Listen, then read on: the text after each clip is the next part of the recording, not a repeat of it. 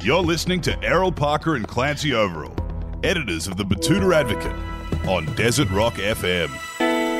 Well, welcome back to the Betoota Advocate radio show, live from the Diamantina Shire in the Old City District, recording here in the Budgie Smuggler studio. We've actually had to leave our bedrooms for this one, because we, we can't really have a margin of error on this interview.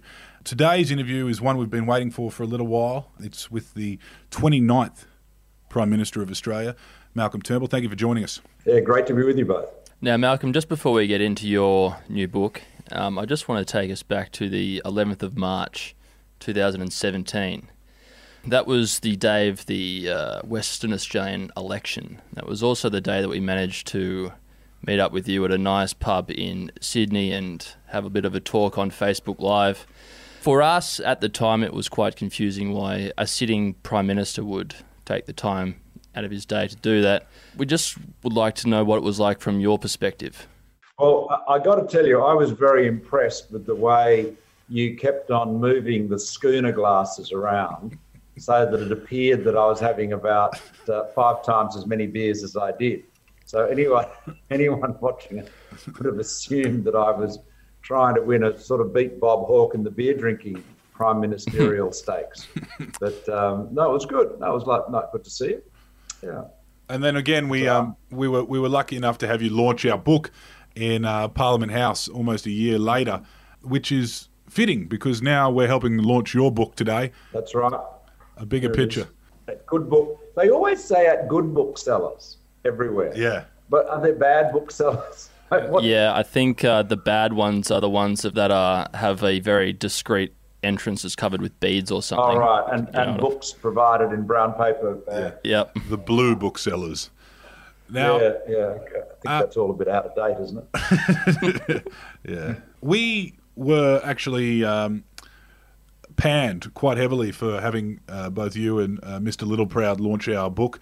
We were called uh, Liberal Party bootlickers, hidden centrist cowards, which is actually quite ironic now because we're probably going to be called leftists for launching your book. Well, you just can't take a trick then. No, it's it's it's, you know, it's the Wild West we live in. But tell me, how does that feel? Does that sting a little bit when you um, get called a uh, raging lefty, even though you've been a member of the Liberal Party for how, how many years? Three decades? Oh, uh, well, long, many years, two uh, decades. Um, I look. I mean, you know, there are right-wing nutjobs who uh, like to describe me as a big lefty, yet, and then in the next breath, they'll say I'm an out-of-touch plutocrat living in my harborside mansion. So, you know, you just can't keep everyone happy. Well, there you go. I mean, look, it's it's laughable, right? I mean, the the uh, I would have thought. Uh, I've not only practiced free enterprise in business, I've done my best to support it and enhance it and encourage it, particularly innovation uh, in government. So I don't, I'm not, I'm not troubled by by the uh, cries of people who say I'm a big lefty. The real question is, what does right wing mean anymore? Mm. It used to mean, I think, that you uh, were in favour of, you know, lower taxes, free enterprise, you know, support business, um, that sort of thing. Yeah. Conserve national parks. Uh, nowadays, it seems to be mostly a cultural thing. Yeah. It's populist. You know, it's in favour of protectionism. It's, uh, uh, you know, I mean, the Republican Party in the United States used to be the free trade party. You know, Trump is, uh, you know, champion of protectionism and, uh, you know, pulling out of free trade deals where, where he can. So it's a fairly, it's a wild environment. I mean, I'm not sure a lot of these people, a lot of these labels have, have lost their meaning, or their meaning has changed, yeah. Perhaps. Do you think that's really because we saw Trump win in two thousand sixteen? Like, how different do you think the world would be now if Hillary had won? Would it have just been an extension of what we saw under Obama, just like yeah, the one I, I think you, you would have you would have had much more continuity with Hillary. There's no doubt about that. The whole sort of "Make America Great Again" to the rest of the world sounds like America First, and and you know everybody else left for dust. That has been a a, a pretty unattractive message for for most countries, Um, and the consequence is, as I describe in my book, you know, America's actually got less influence today than it had, and not not least because uh, Trump doesn't want to have more influence in the world. You know, he's uh, he's got a very um, oblique view of the world, and there he he is much less ambitious for America's role in the world than than um, you know, his predecessors have been. Yeah. So, well, when you first spoke to him on the phone, did you have any nerves? Like, did you, you know, like you were about to speak to the president yeah, of well, the United well, I was, States? Yeah, well, well, well, you see, basically what had happened was I'd done a deal with Obama whereby, you know, we would resettle some refugees that the Americans had from Central America, and we were doing some other favours for them, other things for them, being very helpful, and in return for that they would resettle about twelve fifty of the uh, that was the it could have been more than that of the people that were on Nauru and Manus. Now, none of these people were security risks. The only reason we didn't bring them to Australia was because we didn't want the boats to start up again, you know. Yeah. That's that simple. That's why Rudd put them there, you know, because he realized that his abandoning Howard's border protection policies had backfired massively. That was the deal. So we were doing, you know, it was a two-way deal. We were doing things, America was doing things. We were confident that Trump would stick with it.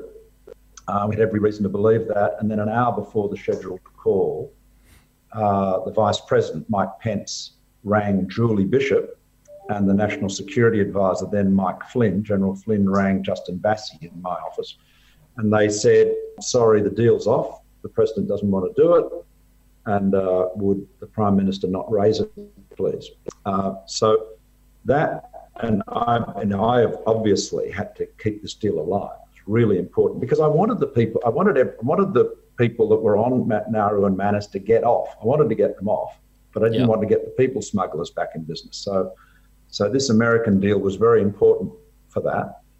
And so we had a um, we had a pretty rowdy call, as is well known, and Trump was very angry and, you know, carried on and said it was the worst call he'd had since eat worse than Putin, apparently. Um, well, and um, he described the, it as uh, a very bad deal. Didn't at least, he? At least it was in English. You know, yeah. That's something. And um, but the good thing was he, you know, he he wasn't happy about it. In fact, he was furious. But he did stick to the deal, and that was the important thing. And uh, I haven't got the latest figures now, but, you know, there are, there are a lot of people who have been resettled in the United States as a consequence. So, yeah. you know, it's been a good outcome for them. Reading your book, uh, particularly the earlier chapters, it really, f- for a lot of Queenslanders, it, it's a bit of a throwback to the old Les Norton novels down there at the, the surf club and, you know, running around Centennial Park. You're probably a bit better behaved than Les Norton, but it's interesting to hear how uh, diverse the people around you were growing up down there at that point. And you make a point of, you know, whether it's the old Hungarian Jewish rag traders or the Kiwis that came later, and how it was all a bit eclectic. And that seems to have followed you into politics. You know, you you were quite often quoted as saying, you know, we're the most successful multicultural nation in the world. And uh, obviously you would have done a lot of business with people from different backgrounds and, and the like. How did it feel when you were trying to drive that message as the leader of your party to, to you know, turn on the news and find out Peter Dutton's gone and said that all African teenagers are gangsters? Or, you know, there was, I think it was one point he said the cause of all of the crime in Australia is because we let Lebanese people in in the seventies. Like, I, I, he didn't he didn't go he didn't say that. Uh, but look, Dutton, what what Dutton used to do, and I assumed it was just the result of not being, you know, bright enough, frankly, and nimble enough. What he used to do was get on the shock jocks, you know, like Hadley in particular, and he would get onto these issues and he would end up agreeing with whatever crazy stuff they were talking about. Yeah. And, you know, then we had to sort of, then we had, and he'd always be apologetic, and then we'd have to clean it up, and I'd have to sort of nuance my way, and everyone else would have to nuance their way around it. So without going out publicly and saying he's a buffhead, you'd be sort of just kind of sidestepping. What he really meant to say was X Y Z, which in fact he said A B C. you know, there was that a time, it's there's a, a story about it in the book, but, you know, during the twenty sixteen election when he said that that the uh, problem with uh, refugees was that they were illiterate in both English and their own language and were taking Australians' jobs. Well, of course, quite how someone who is illiterate in, yeah. in all languages is going to be putting Aussies out of a job doesn't look seems good for a little Australians. Counterintuitive. No. Um, and the it just it was it was so offensive to so many people, and and you know and and it just you know like it distracted the election campaign for a couple of days basically and became an international furor. Uh, why did he say that? I've got no idea, but it was a. You know, that's what he did. Maybe what he was doing was marketing himself to that L N P, you know, uh, base. You know, there's there's a saying in um, in the L N P, you know, about throwing red meat to the base. So that means if you, um, you know, say climate change is rubbish, coal is good, you know, refugees are dreadful, that's, quote, red meat to the base. Yeah. I, I, I don't know whether it ingratiates you with the base in Queensland, with the rusted-on L N P voters. I'm not sure. I think I think a lot of people in the L N P make assumptions about the conservatism of Queensland that is that is are not borne out by the evidence. Queenslanders yeah. just want to be able to pull down trees again. We just want to clear land again, mate. That's all we want. Yeah, but you know, you look at the same-sex marriage uh, uh, ballot. I mean, I was I can't tell you how many people in the L N P told me Queensland was absolutely anti-gay marriage, mm. you know, and it was a terrible issue. And Except every time I top. talked about it, yeah. you know, they were angry. And the yes vote was uh, was higher than New South Wales. Yeah, mm. Warren Entsch, actually, Warren Entsch in the very tip was, uh, that was a very big yes. Just below that was Catter, which was a very big no. And, of course, out in Betoota, we put the no back in Maranoa. So, uh, yeah. uh, but only but only by only by a, you know, a whisker. Yeah. Yeah. I mean, I mean, the truth is that in that same-sex marriage postal ballot, where there was a very high turnout, you know, eighty percent participation, the only seats where there was a very high no vote was actually in Western Sydney. Yeah. Mm. You know, I mean, in, in Queensland, Catter was, I think, about fifty-six percent no. Maranoa was low fifties, and uh, Groom, which is Toowoomba, was, you know, fifty point three or something yeah. no. And everything and, else was yes. And those are considered Bible belts. Mm. Yeah, exactly. Well, speaking of um, intelligence, just on the topic of it, how hard is it to be a Rhodes Scholar? There's you, there's Tony, there's Angus Taylor, and I'm sure yeah. there's a couple more. But um, as a rank outsider, what are the ropes you've got to jump through? I mean, I was reading the part. I, I think the Rhodes um, Scholars are. I think Rhodes Scholarships are. You know, they they get. A, they're probably a bit overrated. The best Uh, comment on a Rhodes Scholarship was when I actually won it in, you know, and would have been, I guess I would have learned about it in nineteen seventy-seven, I end up seventy-seven. And my father was a hotel broker and he was out at a pub in North St Mary's in, you know, western suburbs of Sydney. Uh, and I managed to track him down and, you know, I called him and I told him that uh, I'd won the Rhodes Scholarship and he was very excited and said he'd come back into the city and see me get into town. And uh, then he rang back a few minutes later and he said, ah, oh, he said, he's bloody publican here. He said, uh, he said, you know, he said, he doesn't know what a Rhodes Scholarship is. I said, what do you mean? He said, I told him you'd won a Rhodes Scholarship. And he said, that's great, Bruce. I've got a cousin in the Department of Main Roads. I better make sure we introduce them. so, so, you know, maybe Rhodes Scholarships would be more useful if they were actually about roads as opposed to um, well, being a couple I think, of years um, in Oxford. Peter Dutton was a traffic cop, wasn't it? He, mm. I guess he's a he was, well, he, scholar was he? of the road, I, wasn't he? I'm, I'm not I, I think he did he a number of things. He was the highway, the, then he was the, in the drug in the force. Police in Queensland, yeah. We, uh, we actually get messages from people who have been arrested by Peter Dutton thirty, twenty years back. One bloke said, I'll never forget the face of that bloke. He busted me with a stick of weed up there in Red Hill. yeah. um, now, can you um, tell us a little bit going forward?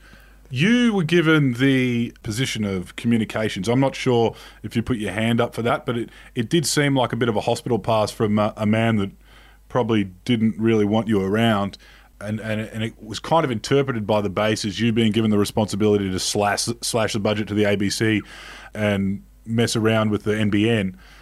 Now, Angus Taylor's been given an equally uh, tricky cabinet position. I mean, I, I don't think either of those are, are right. I mean, what I actually did was I I, I sorted the N B N out, yeah. and, you know, it's, it's basically built now. I mean, yeah. it's, it's you're like ninety-five percent finished.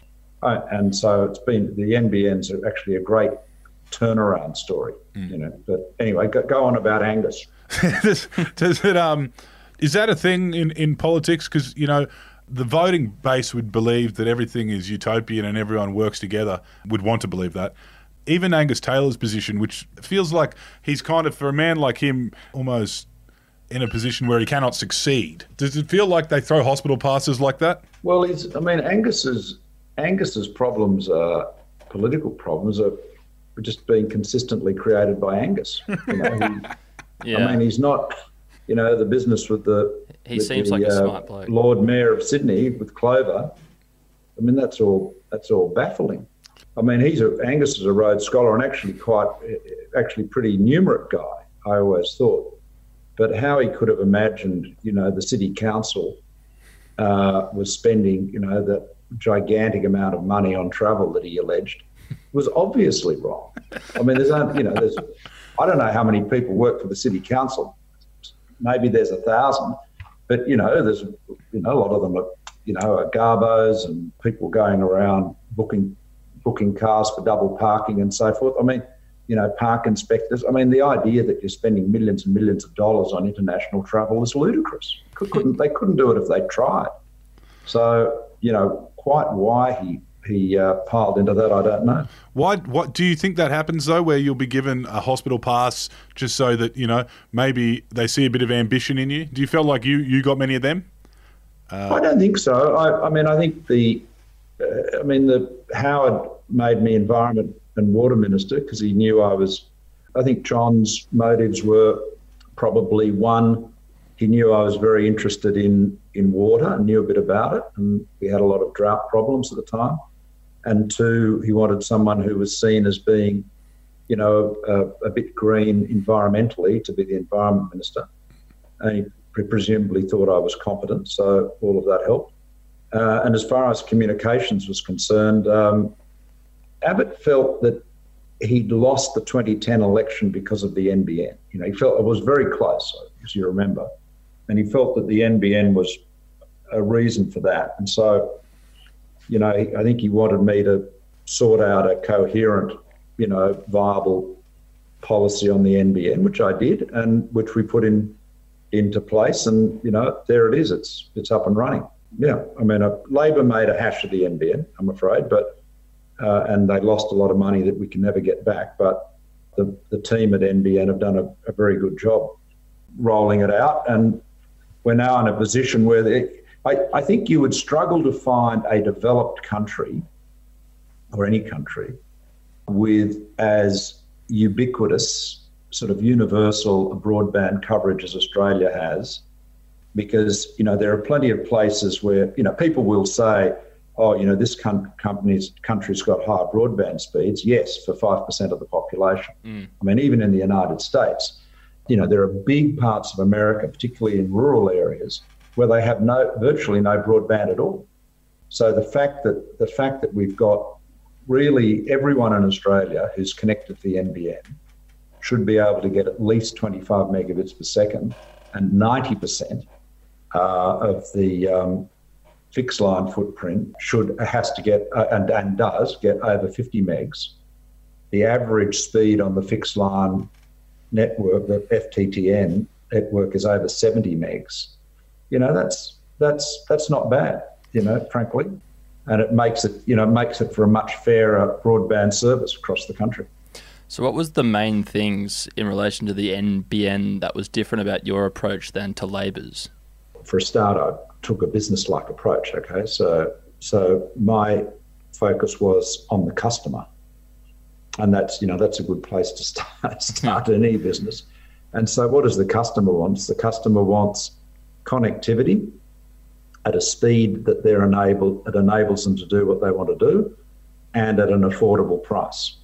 Uh, so the that's why we didn't do fibre to the premises for the whole fixed line footprint, because it would have cost, you know, twenty-five, thirty billion dollars more and taken many years more. I mean, it only yeah.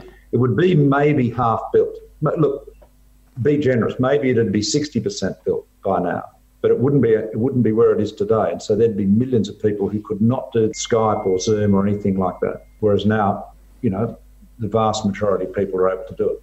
So the critical thing is not the technology. The technology you use is is a detail. Mm-hmm. It's interesting to me, and I can bore for the world on it, but I won't, I'll restrain myself. I'm glad to know. But for the for the customer, they just want to know that they've got the service, right? They don't yep. care. They're all those wires and routers and routers and, you know, all that stuff and servers, all that, that switches. That's for someone else to worry about. They just want to get their Netflix or their, you know, uh, FaceTime or whatever they're doing. Speaking of routers, um, you you had a bit of trouble with the National Party. Um, uh, at, at certain... I mean, you're talking about beat routers now. yeah, yeah, yeah. yeah who, who we have met with. Uh, I don't think he'd talk to us too much nowadays, but we've been out there in Walker with him sinking tins and, and hearing everything, and we hope to get him on here one day. So, Barnaby, I know you're Good. definitely listening. Please jump on. Yeah. Have you? Did you at any point, and we, we hoped we'd get a bit of juice out of you today, can you tell us if you ever yelled at anyone? You know, just kind of yelled at an unhelpful member of your government uh, um, who you were supposed to be aligned with? Well, look, I, I honestly can't recall yelling at anyone when I was Prime Minister. Um, but, you know, maybe, I, look, I just can't, I can't, rec- honestly, I can't recall doing so. Uh, but I'm sure I have at different times. I don't recall ever yelling at Barnaby, but um, yeah, he's a, he's a, He, he's a pretty unique Barnaby, pretty unusual. Because there's one part of the book that really, um, I was having a cup of tea at the time when I was reading it. It was about uh, the, the conversation that you had with Kevin. You, you know, because uh, oh, for, he, yeah, because for the most yeah. part, this book is written in language not in the way that you'd come across in that paragraph. I mean, did did Kevin Rudd honestly call you a rat piece of shit? Oh yeah, he did. He actually called me much worse. Right. There are a few words. There are some words that I'm not prepared to put in print. Sure. Right? Yep. And and in fact, Kevin. So it was quite. It was funny in this respect. So Kevin rings and he says, "Look, I've finally decided I want to nominate for the Secretary General of the U N." And I say, "Okay, Kevin, that's fair enough." And he said, "I'd like the government to nominate me." And I said, "Well, as I've told you several times, I'll have to take that to cabinet. But I don't think, I don't believe the cabinet will support it."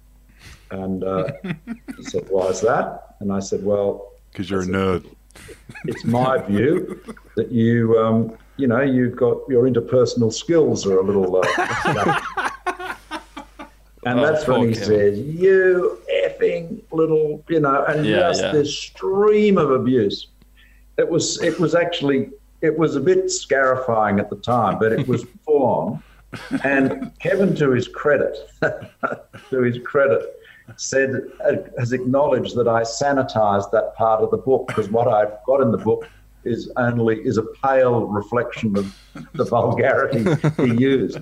But it was quite it was funny in this sense that he got to the end. So I got the phone there, and he's yelling at me, and I said, "Now look, Kevin, you know, you, you know, you've been P M, you know what it's like. Big job, very busy, lots of meetings to go to. So I'm not hanging up, but I've got to move on." And I was, as I was putting the phone down, I could still hear all the cursing coming out of it. Uh, but uh, yeah, he was. Uh, oh, look, I'm sorry. You know, it was a. It, yeah. it hurt him a lot, and I'm sorry about that, because he's. Uh, you know, there are there, there are worse people in uh, public life than Kevin. I mean, one thing we've found going down to Parliament, you know, doing these interviews and uh, and meeting different people, you found like the media commentators don't surprise you. They're all exactly what you think they'd be. They're usually kind of leathery old men who, you know, whose daughters are estranged from them, and they're just ungen- like generally unpleasant to be around, the conservative ones particularly. The politicians, though, are some of the weirdest people in the world, even though they kind of hide behind a haircut and a suit. I mean, you had some freak shows even in your party. Well, I mean, of course, Labor's got... Even, even in my party, yeah. I reckon... How does it feel, you know, and is it tricky trying to uh, to not come across as cocky when you've got big issues you're trying to deal with, and then you've got people talking about, uh, you know, maybe the Earth's flat or whatever. You know, you've got mm. – uh, how, how does it feel to come from working for Goldman Sachs, working for Kerry Packer, working for these high-functioning mm. people, and you've got mm. billions of dollars at your fingertips that you need to manage, and then you've got someone like George Christensen who just uh, votes no or or just votes down or walks across the floor on something you've well, put forward because of his opinions based on, you know, conspiracies he's read on the internet? Well, look, you've just got to work with everyone, right? Yeah. I mean, it's um, the, the Australian people elect the parliament. Uh, you've got to respect that. Uh, you've got to sort of uh, just deal with what you've with the people that you have in your party room, and indeed the people on the crossbench and the people on the other side. I mean, you know, some people would say, you know, how can you how can you negotiate and do deals with Pauline Hanson? Well, look, I wouldn't vote for Pauline Hanson, but uh, I don't agree with the with One Nation or its views, but. If they've got a number of seats in the Senate, I didn't vote for them, but they're there. You know, you've got to talk and negotiate with everyone. I mean, there are some, you know, gosh, there's some some of the people, leaving aside my own party, um, you know, like that Rod Rod Culleton. Remember him, the yeah. senator from yeah. Western Australia? They got any steel yeah. rental? rental he yeah. was he was right out out there. I, I would I would sit down with him and talk to him for half an hour, and at the end of it, I would have no idea what he was talking about. Zero. Like if you'd said to me, Malcolm, your life depends on writing a paragraph to summarise this discussion. I couldn't do it. I said, no, it was like, it was just, and, and no one, no one else did, you know. And at the end, he'd say, "That's a great meeting. Thanks very much."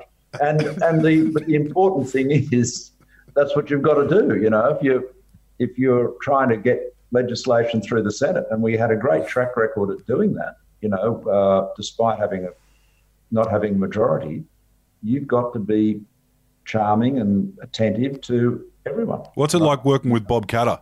Well, Bob, Bob, I did not have a lot to do with, to be honest. He is somebody also that you can talk to for twenty minutes or so and not be entirely sure what he was talking about. Bob was not, because we had a majority in the House of Representatives, we didn't need Bob to vote for us uh, as a, in a life or death way, as we did in the Senate.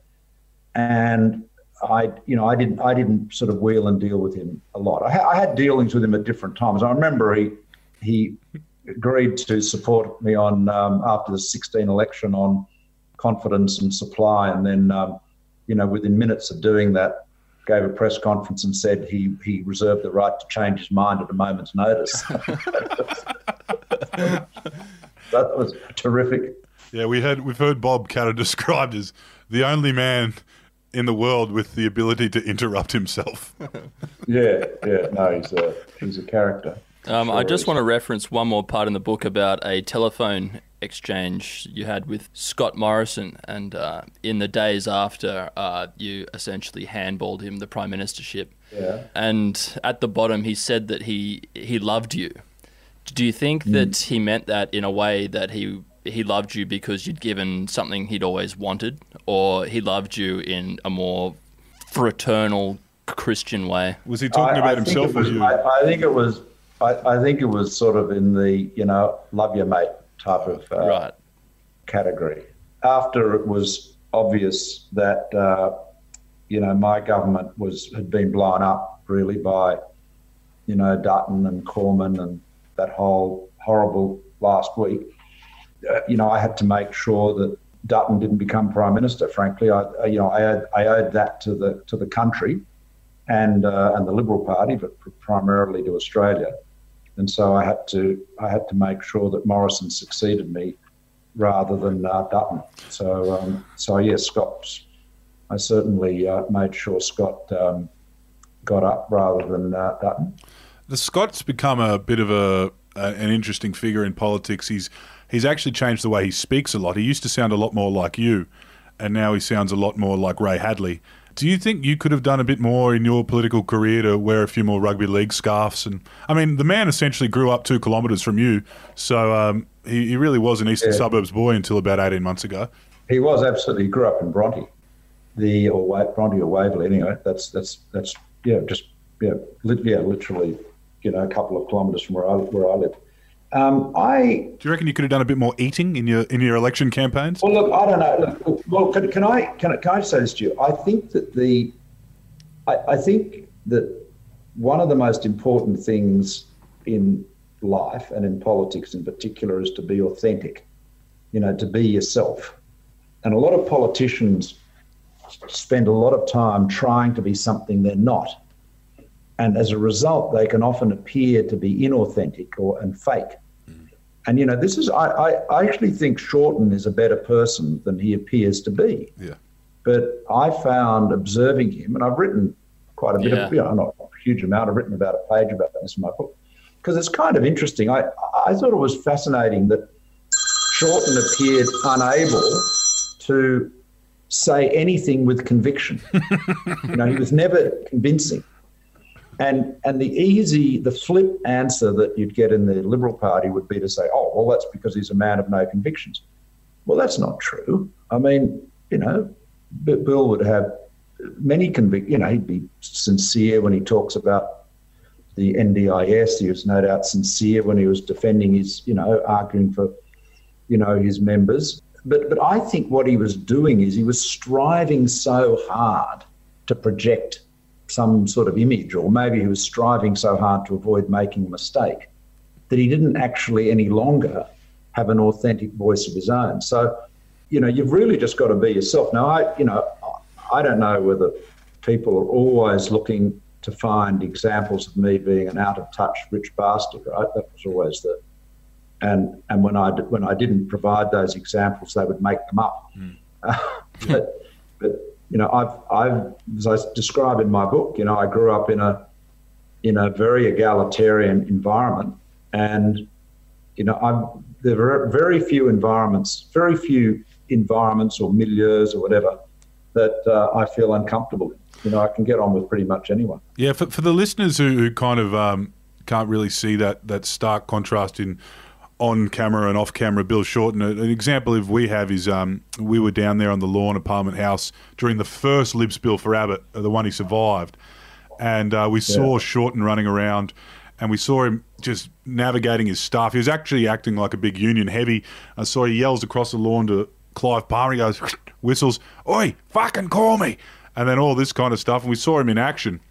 And then we get to interview mm. him about a year later, and uh, we thought we'd kind of get a bit of that out of him. And uh, we were asking, it was actually during the, the cricketers that they had a pay dispute in the Australian cricket side. And I yeah. and we asked him if um, if he thought maybe we should start kneecapping a few cricketers, hoping that he would laugh. And his response was, now, that's very emotive language you're using there, and it doesn't... and, then, and then, you know, we, we have the interview. Well, that's what I mean. But you see, that, that's what I mean. So what he's doing is he is he's so self-consciously trying to avoid making a mistake. Yeah. That it sounds phony. And it was that's a boring the, interview. The and then we finish the interview, and then he has a glass of scotch and says the F word about thirty-four times yeah. in one sentence. And yeah, it was just kind of, maybe he could have gone that Hawke Avenue, been a bit more true to himself. Mm, well, that's right. I mean, I, anyway, I just, it's a, it, it, it's kind of interesting. I mean, Bill sometimes would give a speech. He, he generally gives speeches, like I'm, I was the Prime Minister, so I'd speak first, then he'd speak, right? And sometimes he had really beautiful speeches. Someone had written for him, really beautiful speeches, and he'd murder them. Mm-hmm. And, you know, there were so many times when I wanted to just say, look, Bill, give me the speech. Just let me have that speech and I'll read it for you. Oh, geez, because don't, don't let just, the Sky News hear this. No, I could imagine, I could imagine, I was just doing him a favour, I was, I could imagine some, his, his speechwriter in the office, you know, banging his or her head, you know, on the t- on the keyboard, you know, saying my beautiful words are being mangled. Um, but, you know, there it is. In law school, though, or like more sort of pertinently, the bar exam, is there a unit where you have to learn how to talk while you're holding your glasses? I mean, that's always been like it's it's it's. Yeah, no, it's that that is that's a that's I don't know whether that's a barrister thing or not. I mean, because when I was a barrister, I didn't wear glasses actually, because my my eyesight deteriorated as I got older. Yeah, no, I'm not sure. I don't, I don't think so. I think that was a that was an idiosyncrasy of mine. Did you ever find yourself at points in your career where you are uh, cleaning up after others?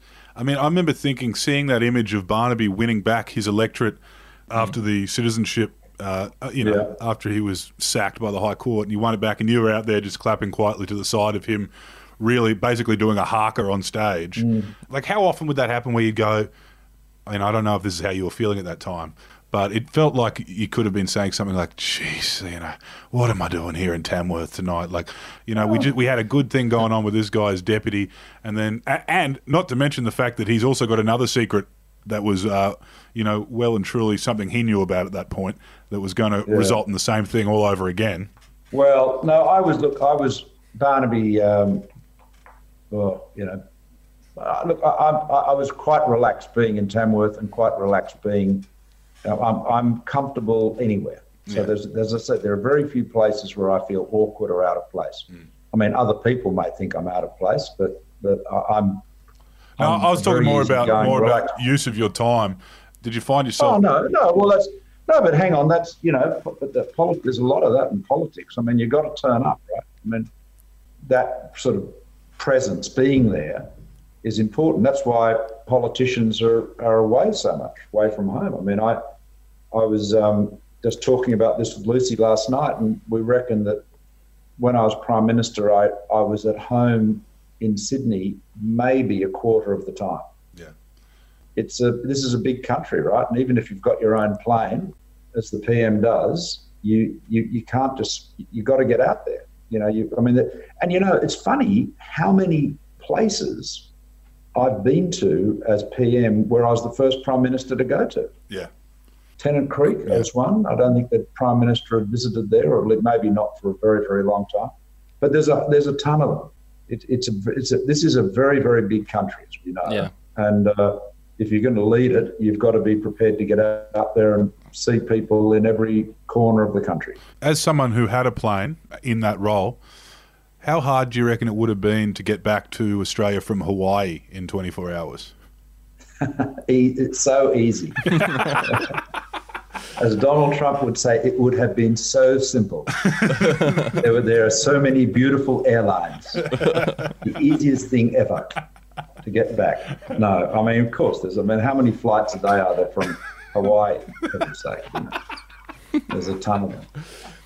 Yeah. Do you think he... I mean, uh... you know, I mean, like, I, I'm not, I live, and I'm not having a go at Scott, yeah. but I mean, look, fair dinkum. I mean, we're all, you know, we all know, we all know it is... Hawaii, it's not exactly, you know, some remote, you know, Patagonian, you know, uh, you know, island, you know, off the coast of Tierra del Fuego. I mean, it's, you know, it's the yeah, there's there's one two, of the biggest tourism there's uh, two destinations flights in the there, world. And two yeah. flights back every day. Well, there'd be there, yeah. I mean, oh, and, Hawaiian and, and Qantas. Yeah, sure. Yeah. Not yeah. to mention your own plane. Well, just um, mention the plane. That's right. Yeah. Just on the topic of the National Party, how are the Belted Galloways going, Malcolm? Uh, well, I don't, I don't have any Belted Galloways. I never have. Oh, I think they're lovely cattle. I thought you did have them. Well, no, no, do you still no, no, own no, they're, more they're cattle very, than the National Party? Pretty, no, no, I don't have any Belted Galloways. No, we have, um, in terms of our cattle in the Hunter, mostly Herefords with. Uh, black Angus, so yeah. so we've got, you know, what you, we've got basically a mixture of black baldies and Herefords. Do you think that was a sore point for the National Party M Ps um, that you owned more cattle than all of them combined? Well, I, I don't know whether it was a sore point. I mean, sometimes that some of the Nats used to tell me it was a strong suit, mm. but the but I mean they're, they're just, you know, the, the what I thought was funny was, so the one time when I we were out. Doing some visits in the bush during the, you know, when the drought was really bad, and I'm wearing a hat. I'm wearing a, you know, an Akubra hat like yours. Mm-hmm. um, Probably as clean as and, mine. But yes, yes, yes. And, and, and, and there were these people, you know, my admirers in the Murdoch press were columnists were saying, you know, Malcolm Turnbull pretending to be a bushy, pretending this, pretending that. And I felt like, I said, you know, how much country do you have to have, and for how long do you have to have it before you can wear the hat you've been wearing for, you know, years and years and years? There was a lot of irrationality in that that sort of commentary, but it was in, it was interesting. I mean, the droughts.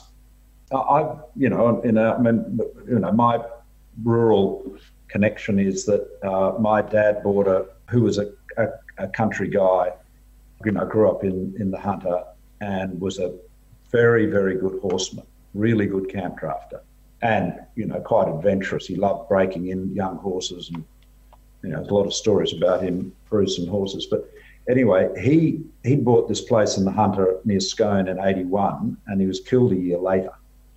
And I kept the property and we, you know, bought some adjoining blocks and then we bought another place up near Murrurundi. And so finally we had, you know, a commercial operation. You know, we were, I don't know, branding sort of five hundred calves a year, you know, more or less, and, uh, you know, selling a, uh, you know, a thousand uh, fat lambs. So, you know, uh, so it was a, it was a commercial operation. And we went through uh, all the droughts everyone else did, you know, in those intervening years. And, you know, the first one, just at the time Dad was killed, I sold most of our stock and it cost a fortune to restock. And so I, I learned that lesson. And so we hung on in all the other droughts. It was really only in this last drought that I destocked. And, and you know, we've, we are carrying, we've got about half of our, what we would call our normal uh, stock numbers, you know, so that's getting, building that back up again is going to be a challenge. But we, we used to have uh, uh, cattle on the road. And in oh, fact, yeah. David Littleproud, we had quite, we had a mob of cattle with a drover up in, uh, on the travelling stock routes up in David Littleproud's electorate where you are, yeah. up, uh, well, not at Betoota. I don't think there's a lot of, would have been a lot of grass there then, but there was just close to the border. There was some country, and Littleproud used to tell me that he'd get um, calls from his constituents and saying, hey, your boss's cattle are, uh, you know, wandering along, presumably pushing their way through their fences and eating their grass, I guess, as well. Yeah. He makes a good fruitcake, Littleproud. Um, that's his reputation. Does he? Yeah. Good. Okay. He's a smart guy. He's a smart guy, smart young guy. He'll go a long way. Do you reckon leader of the Nats? Already, but he'll, he'll go for, he'll go further, I think, in due course. I'll just get our uh, listeners to get their checkbooks out now. Um, we're going to get some good oil from you regarding the seat for Eden Monaro. Obviously, uh, poor old Mike Kelly's had to stand down for health reasons. Who do you reckon, not who do you want, who do you reckon's taking this seat at a by-election? Nats? Libs? Labor? Well, you know, as, as, as we always say, you know, governments very rarely win. But that's only once in a hundred years a government's won a seat from the opposition in a by-election. But I think this is a seat that could very likely go to the government.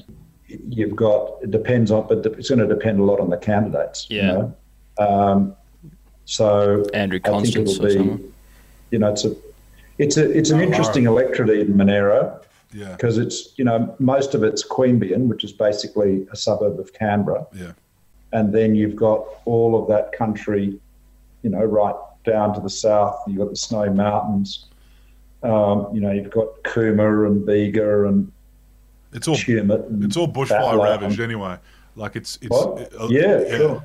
So it's basically a, that was a Tumut. Tumut was the was the scene of one of my more wicked attempts to try to get the press get the press gallery to lighten up. So I was down there opening a. Um, an extension of a, uh, you know, a cardboard box factory for, um, at, uh, that Anthony Pratt owns, that Vizzy owns. And um, the citizenship crisis was just red hot, you know. And um, I, I started off the press conference. I, I said, uh, I said, look, I've got an important announcement to make uh, about my father. And they all went, oh my God, Malcolm's father's a foreign citizen or something. And I said, I have to disclose, I said, my father was a citizen of Tumut. All right. Oh, oh, yeah. Oh, they were ready so, to hit Twitter with that one.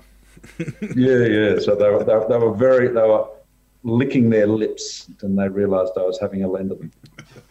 Do you reckon? Anyway, it's been good to talk to you guys. Yeah. How are we going? No, we'll, we'll wrap up now. Yeah. Um, a lot more in, included in this book about the life and times of the twenty-ninth. Just last question. How did you decide when to write this? You know, I imagine if you'd written this a year ago, it might have come out a bit too bitter, uh, but you still wanted to write it while the, all those feelings were there.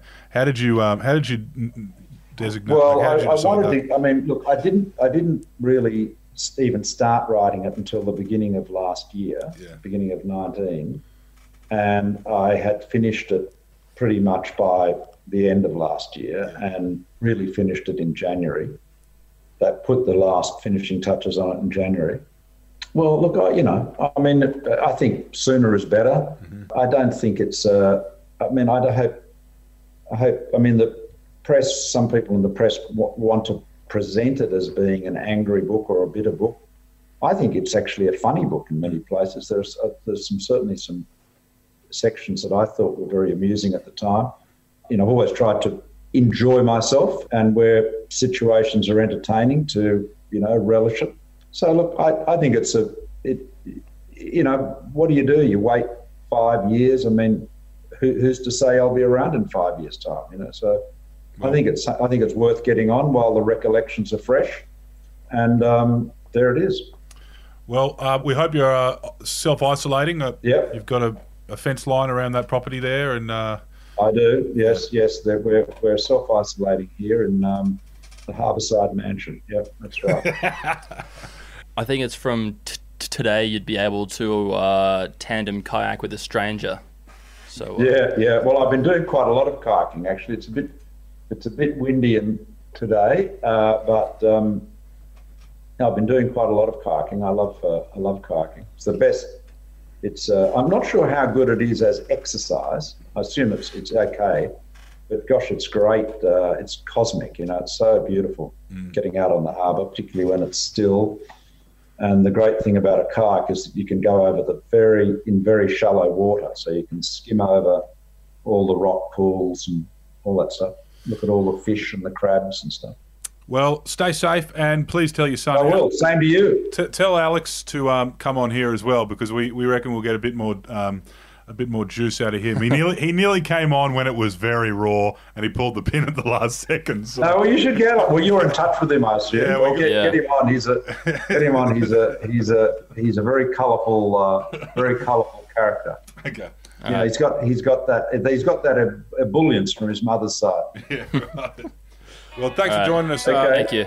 Mister Turnbull, we'll, um, we'll see, see you another time. See ya. Thanks a lot. Take care. Bye. Ciao.